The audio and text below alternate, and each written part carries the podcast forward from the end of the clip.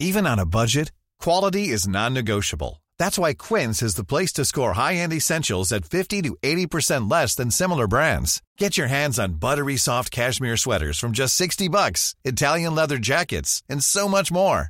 And the best part about Quince, they exclusively partner with factories committed to safe, ethical, and responsible manufacturing. Elevate your style without the elevated price tag with Quince. Go to quince.com slash upgrade for free shipping and 365-day returns.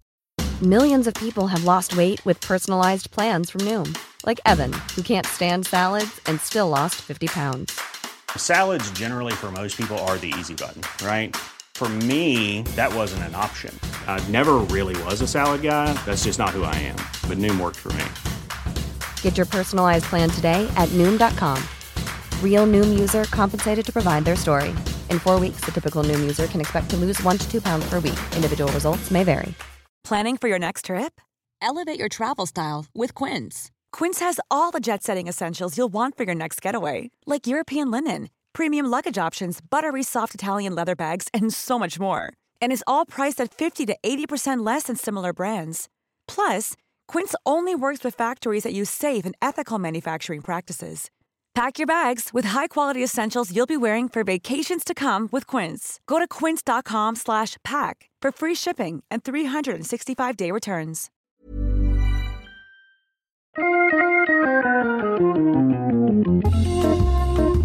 Welcome to Wood Talk for woodworkers by woodworkers. Now, here are three guys who are actually under the illusion that woodworking is cool Mark, Matt, and Shannon. All right, it's Wood Talk number 267 for August 14th, 2015. It's a weekend edition of Wood Talk.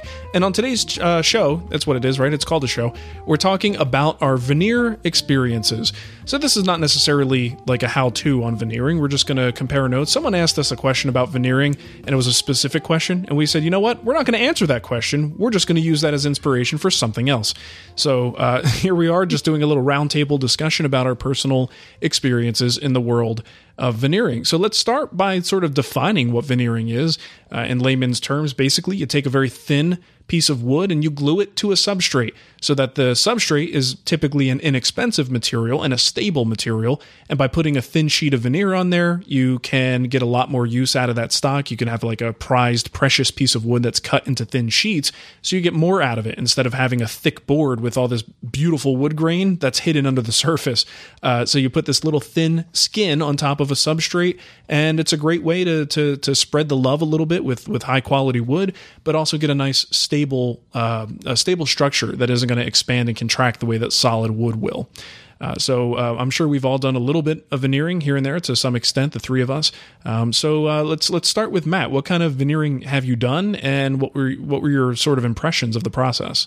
Well, uh, I have done a, a, little bit of taking some what you kind of described there, like especially taking a really beautiful thin veneer and putting it on a substrate, and then having people go, "Wow, that must have been expensive." Yes, yes, it was. Yeah, yes, yeah don't was. touch it. Um, and then I have used some shop made veneers, which were just a little bit thicker, uh, which turned out equally well. So far, with both of them, my experience has been been really decent. Although I love the idea of the thicker veneers, simply because then if I need to make any little touch ups to the surface, my chances of blowing through them is far less that it's going to actually happen. Yeah. Um, so far, it's it's. V- smaller projects that I've actually been doing it with, and I even did like a skateboard with a, a bunch of thin veneers uh, a while ago, and that worked out really good. So at this point, as of this recording, my experience with veneers is really awesome. so, I mean, now, now you've used both uh, commercial and home sawn, and the mm-hmm. deal with the commercial stuff is like, what is it, like a 42nd of an inch in thickness on average? Yeah. You know, it's nearly paper thin, which means it also breaks very easily. It's fragile. Oh Lord, yes. Uh, yeah. So until it's secured to a substrate, you got to be very careful, and you have a lot of specialized techniques. Uh, you tend to be a little bit more forgiving when you're using shop sawn veneer because now you're down at an eighth of an inch, three thirty seconds of an inch, maybe a little thinner than that, uh, and the stuff is more durable when it's on the surface after it's glued together. You've got a surface that kind of feels, acts, and sort of just gives the impression, I, I think at least, a little bit of a better impression of being solid solid wood as opposed to something that tells you immediately that that has a plywood core or an MDF core underneath. Um, Yeah. So so but the, but you need specialized equipment to make it right. So you, you what was your process for making the home sawn veneer? Uh, well, mine was just my bandsaw and a very, depending on how wide the board that I was working with, how wide it was, a uh, a, a very solid fence, and then a very sharp uh, resaw blade. And the it's funny how that really super s- sharp resaw blade is amazing at first, but then after you've made multiple passes, you can feel it start getting dull, and you're like, oh boy, this is not going to be as much fun as I thought it was. Yeah. Uh, so that's where my bandsaw has been my veneer maker, and so far it's worked out fantastic. Nice. Now, Shannon, what about you? What kind of experience have you had? Um, I've got most of my experience would be home sawn, shop sawn veneers, and uh, the little bit of commercial veneer. Ironically, I've got quite a bit of commercial veneer like right now, but it's all in small pieces, specifically kind of earmarked for marquetry. Ah, okay. But I've done some uh, kind of like what Matt was saying with um, the skateboard. I've done some bent lam with uh, um, commercial veneers. In fact, I did a, a little like uh, wavy clock project. Uh, I don't know years and years ago, but I just redid it uh, from a hand tool perspective, and that was a lot of fun. Um, they were yes, they were thin, but they weren't. You know, I wasn't using them in a way that I, you know, was putting over a substrate. Uh, they were lumped together in a bent lamination, so there wasn't really a whole lot of concern about blowing through them or anything like that. Um, I've used paperback commercial veneer, which was I don't know if the veneer was thick or it was the paper that behind it that made it that much thicker, but uh, veneered onto plywood substrate for um, like a, a captured panel serving tray uh, where I didn't want any movement whatsoever, and that was that was easy. In fact, uh, you know, just the contact cement and the little uh, pressure roller thing, and it was good to go. That was uh, really fun.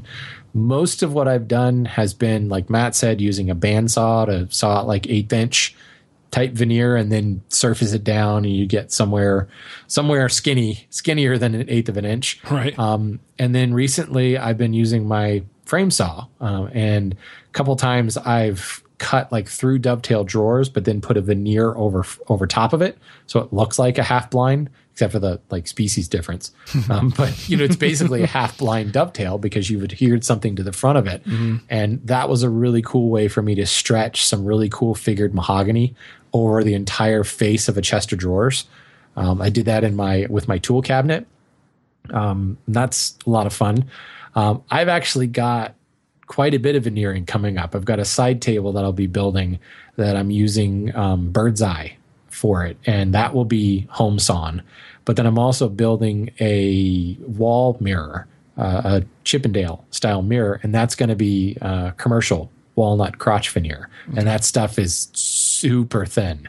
So I'm a little, uh, a little scared on that See, one. that's the thing I love about veneer. You know, it's not. It, it's definitely a whole rabbit hole of woodworking that you can get into, like like turning, like scroll sawing, all those little things. Uh, but when you start to look at the variety of figured material that's available in veneer, it's mind blowing. Like if you yeah. if you think you've seen some impressive boards. Wait till you see what veneer looks like. Like all the good stuff is going to veneer. So that's the problem. Like if if if we prefer home sawn, and I know I do, I'd much rather work with home sawn material. I'm very limited in what I've actually got that's impressive in the way of figure. Uh, if I really want the mind blowingly beautiful stuff that looks like it's just on fire and glowing, I've got to buy a roll of veneer from an online vendor. Uh, Yeah, and or getting- the log. right, exactly. Because that that's where it's being decided. Basically, you can tell that it's going to be figured in log form, so it's being sold to the veneer peelers. So if you want it, you have to buy the whole log. I have to go seek it out. That's probably not going to happen. yeah, that was the one thing that just completely blew my mind when I was first looking at these and hearing about the fact that yeah, those woods never ever really make it to uh, something that you could purchase and throw up on your lumber lumber rack and ignore for years because you don't think you could create a beautiful enough project with it. Yeah. The fact that those ones just automatically go to the veneer thing, I'm just like, oh. I guess I have to experiment with this veneer thing. Well, and you know, it's probably for the best because now more people can use it. It's distributing a, a you know a fairly finite resource to at least to some extent. Uh, You know, and making sure more people can get their hands on it. But you've got a whole host of techniques and tools now that you have to be familiar with. So since you both have done some, Uh, technique wise, it really it really comes down to how you're going to press it and what type of adhesive you're going to use for that. So um, I've used vacuum presses in the past. I love them. It's a very cool way to do it, but you have to take precautions and you got to make sure everything is set up because if you press it wrong and you don't get the pressure on there right, you could end up with bubbles. You could have your veneer bending over the edges if it's not like distributed the weight isn't distributed properly. Uh, but vacuum veneering has been you know one of the coolest ways I, have done veneering projects. But i've done it as simple as uh, cauls and clamps on smaller pieces. Um, so you don't need a really uh, high-tech setup to get it done Right, and that's exactly my two experiences. Also, is with the uh, small vacuum bag. Nothing like I, I think I've seen yours before. In fact, I remember years ago you were creating one mm-hmm. uh, using was a Joe Woodworker. I think yep. they sold a kit, and you were you were putting together one with that. I've used the uh, Roarockit uh, system, which is kind of a smaller one with just a uh, wine vacuum pump to uh, kind of pull all the air out. Worked really good, unless of course, and this is probably the same thing with those bag ones with any of the vacuum systems. Is if there is any little bit of a leak, you have to be really diligent about coming in there and making sure that uh, you can maintain that pressure because that's that is mind boggling when you're suddenly like running around going, okay, I need to maintain pressure. People are like, look like you're under a lot of pressure right now. yeah, that is a little bit rough. Um, my, kind- my only vacuum press experience was when I worked in a frame shop mm. um, back in college and that was generally what it, we had this bed, this like plastic lined bed that was really easy to clean up. So we used to take like milkshakes and throw them in there and turn on the press just to see what would happen. there you go. That's yeah. an idea. That sounds yeah, like fun. fun. Uh, adhesive wise, what what did you use, Matt? Uh, so far, I've only used just regular uh, PVA glue, just regular uh, yellow glue. I've thought about getting a little bit further into using some of the resins and, and whatever else those nasty, stinky things are. Uh, but really, I have limited myself to just using PVA and hopefully I'm not going to have an unpleasant surprise with some of these projects, but it has actually worked in my favor. They make a lot of, um, I don't know if it's specifically PVA, but definitely water based, much more of a familiar um, makeup that we're used to for wood glues that are specifically formulated for laminations and for veneering nowadays. Mm-hmm. Uh, and I actually purchased a couple bottles, so I'll be using it pretty soon. And it's supposed to work just as well, and it's got a more rigid glue line. It's less likely to creep and cause some of those problems that you get with uh, traditional stuff. And I'll give you an example, actually. David Marks built a demi-lune table on Woodworks years ago. And I remember the story that he told me that was one of the few projects he didn't use like a formaldehyde based glue on. He just used PVA, thinking it's a fairly small, you know, half moon shaped uh, uh, table, so it shouldn't be that bad. The problem was he left it in his living room under a um, there. There was like what do you call it? The when you got a hole in your ceiling and you put a window in it. Uh, skylight. Skylight. yeah, that. Anger. I'm telling you, words. It's late in the day. Gunshot. Words are tough for me. Um, so yeah, there's the skylight, and I guess between the UV, a little bit of additional heat, add a few years, the seams between his pieces of veneer opened up. And I guess what happened was the glue just kind of kept shrinking a little bit and pulling in and pulling in until it finally says, I give up. And that seam just opened right up. Uh, so he wow. said, well, you know, I'm probably not going to be using PVA glues for this stuff anymore. So that's really what well, you're looking to avoid. And you see, you'll see that same thing in museums mm-hmm. where, because um, veneer, I mean, veneer is old. The Egyptians used veneer, but you go and I, I saw this down at uh, Colonial Williamsburg last time I was there, and you'll see like the veneer is split and kind of puckered and rippled a little bit over the years. Um, it's just kind of the way things are um, yeah. because they were using hide glues and stuff like that. So, you know, I, I, think it's a fact of life until some of these modern adhesives came around. Sure. Uh, now, speaking of hide glue, there is another type of veneering out there called hammer veneering. Now, I've, yes. I've never tried it. Uh, but I, we've got a, a, link here that you'll be able to see a YouTube video showing the process. You're ba- basically putting hide glue on the substrate, hide glue on the veneer, uh, using that to help flatten the veneer, and then you place the veneer back on with a little more hide glue and heat, and then you use a very heavy hammer to sort of squeegee squeegee, squeegee it onto the surface uh, to some extent, and that the heat reactivates the hide glue and it pulls it down, and you kind of just are pressing it into the surface. Uh, that's something I haven't it's, had an opportunity. It's my understanding that the reason it's called hammer veneering is not because you've got the squeegee kind of looks like a hammer, but once you've squeegeed it out, you use your your veneer hammer to tap on the wood, mm-hmm. and you can hear if you've got got a solid bond. Okay. You know, if you get a little rattle, you can hear the pitch if it's not quite right. I've seen um, Ed Wright, the harpsichord maker in Williamsburg, demonstrate this, and it's a very distinct sound Yeah. when it's um, so you'll hear him walking along the the long the the soundboard, not the soundboard. He's not veneering the soundboard, the the top of the harpsichord and tapping it, and he's not hammering it in place. He's listening to did I squeegee it well enough? the, yeah, the tone changes. Uh, you know, there was a, a technique I saw in a magazine one time, very similar, but using PVA glue.